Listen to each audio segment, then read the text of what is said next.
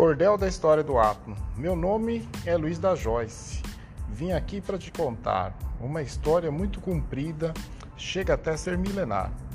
É a história desta que já foi a menor partícula da matéria. Constitui tudo que é corpo, é assunto, coisa séria. Matéria é coisa muito antiga, mas o homem não é tão. Vivenciando este mundo, surgiu uma preocupação.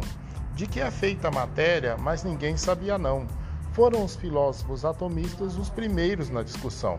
Leucipo e Demócrito deram sua contribuição. Acreditavam que o átomo não era pura ficção. Criaram a palavra átomo, que quer dizer sem divisão. E ainda afirmaram, ninguém os destruiria não. Eram esferas maciças e muito pequenas, meu irmão, mas Aristóteles não gostou e a ideia não vingou não. Mas não comprovaram nada, ficou tudo na filosofia, isso porque naquela época não existia tecnologia. Eles ficaram chateados, mas continuaram acreditando.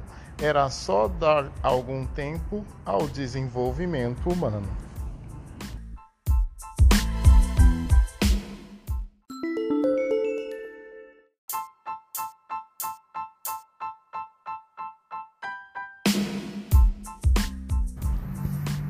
E essa história continua, passando por Lavoisier, que acabou contribuindo até mesmo sem saber.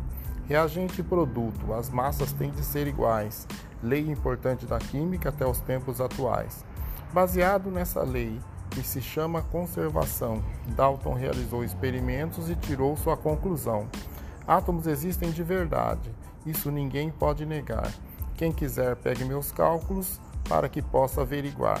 Os átomos são maciços, tal qual bolas de bilhar, e nas reações químicas tendem a se reorganizar. Nenhum surge do nada, o mesmo pode sumir, e nessas reorganizações novas substâncias vão surgir. Mas esse modelo de Dalton não vigorou muito tempo não. Com o advento da eletricidade, logo veio uma atualização. Um cientista de nome Thomson usou uma ampola esquisita, descobriu uma luminosidade que o deixaria bonito na fita. Ele chamou raios catódicos, essa luz nos experimentos.